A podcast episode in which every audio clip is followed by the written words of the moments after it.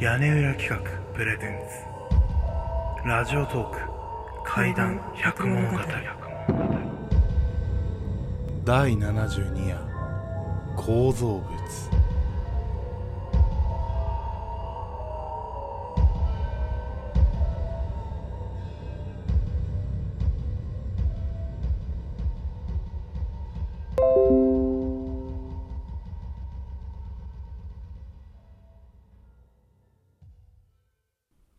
怪談本のパイオニアの一冊とも言うべき新耳袋に山の牧場という作品がある。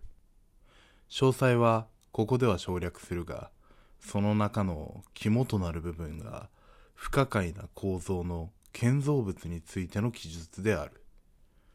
2階部分の扉を開くと外になっていることや階段がない上の階にどうやって行くのかなどの記載がある。そして怪談手帳呪言の中に誰かいるという作品を書いてはいるのだがこれも不可思議な構造の建造物についてそしているはずのない誰かについての話である。建造物にまつわる奇談というのは決して少なくないのだがこれから記す和田さんが体験した話もなかなか興味深いものだった。大学生の頃なので20年くらい前ですかね。当時地方から上京してきてとにかく金がなかったんですよ。少しでも安い物件はないかと探していたらそれに見合う物件が見つかったんです。木造2階建てのアパートで3畳一間共同便所に共同水場。そして家賃は月3万円を切るという激安物件だった。詳細こそ書けないが、この物件、都心と言える場所に立っており、20年前で3畳一間という条件を差し引いても、なかなか激安値段だと思う。このアパート、1階部分が4畳一間で5部屋、2階部分が3畳一間で6、7部屋、になっていた。そして2階部分の廊下の突き当たりに各部屋の木造扉とは形状の違う真新しいアルミサッシの扉がついていた。そして曇りガラスの窓がついていてその部分に殴り書きのような乱暴な文字で「立ち入り禁止」と書かれていた。立ち入り禁止。分かっちゃいるけど、入居したての和田さんは若さと好奇心で、その扉の鍵をガチャリとひねった。ドアノブに手を当ててそっと回すと、すんなりとドアノブが回り、扉が開いた。あ、危ねえ。ドアが開いた目の前の光景に、背中にじっとりと湿った汗が落ちた。その扉の向こうは階段も通路も何もなく数メートル先の建造物が見えるだけだった。そう。何もない空間だったのだ。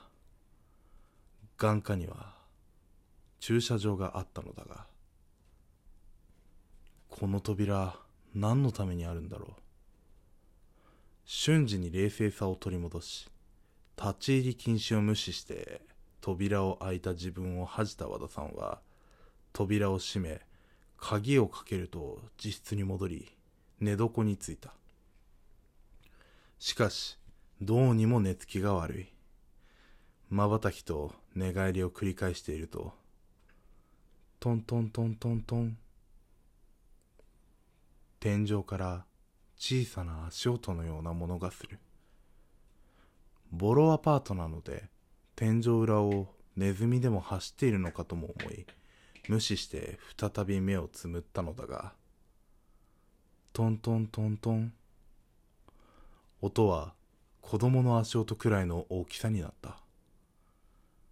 うるせえな。掛け布団を剥がすと天井をにらみつけた。いや待てよ。両隣から聞こえているのでは？そう感じたので廊下に顔を出してみると、シーンと静まり返っている。両隣の部屋及び木造扉との壁の隙間から光が漏れていることもない。なんだよこの音。部屋に戻ると再びトントントントンと聞こえる。和田さんはパーカーを羽織り、外に出て確認することにしてみた。え？なんだこれ？アパートの外に出て裏の駐車場に回ってみた。アパートの壁を自分の部屋のあたりを見上げる。2階上の壁面にへこんだ部分があり、どうも3階らしき部屋があるように思える。そこに窓があり、わずかな明かりが灯っているのが見えたからだ。不動産屋からは木造2階建てと聞いていたのだが、そこの明かりのある部屋の主なのか、和田さんが見上げていることに気がついたかのように、ピシャッと大きな音を立ててかかっていた真っ赤なカーテンを閉めた。こっちだよ、怒りたいのは。和田さんは小言を一つ漏らした。部屋に戻ると足音は消えていて、そのまま眠りにつくことにした。翌朝、学校に行くために部屋を出て、ふと気になって駐車場へ回ると、アパートの裏を見上げてみた。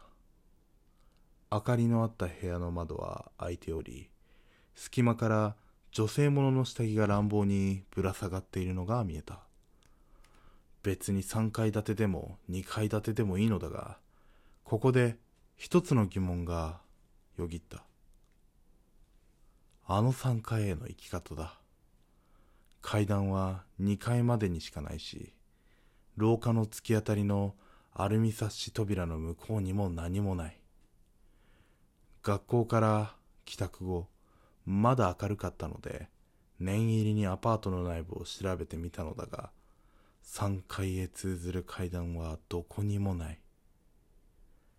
部屋に戻って自分の部屋の押し入れも確認したし、押し入れ天井部分から屋根裏も覗いてみた。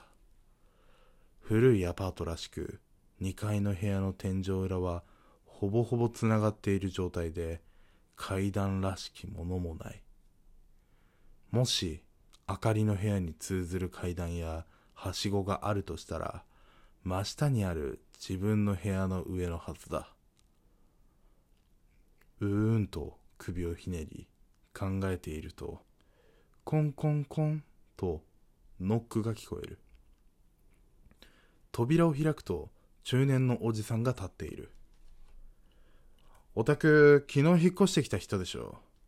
隣に住んでる青田です。よろしくね。何かあったら行ってきてね。そう早口で言うと、きびすを返したので、あのー、和田さんが昨日のことを話そうと口を開きかけると、そうそう。昨日の夜、駐車場からアパートを見上げてたでしょ。あんまりそういうことしない方がいいよ。ほら、別に知らなくてもいいこともあるじゃない。だってこの家賃でこんな場所に住めているわけだし。ま気楽にやってこうや。そう告げて、隣人の青田は去っていった。それから3年間、和田さんはそのアパートに住み続けたが、ついに3階へ通ずる階段を見つけることはなかった。そして、明かりと洗濯物と足音以外で3階の住人の存在を確認することもなかった。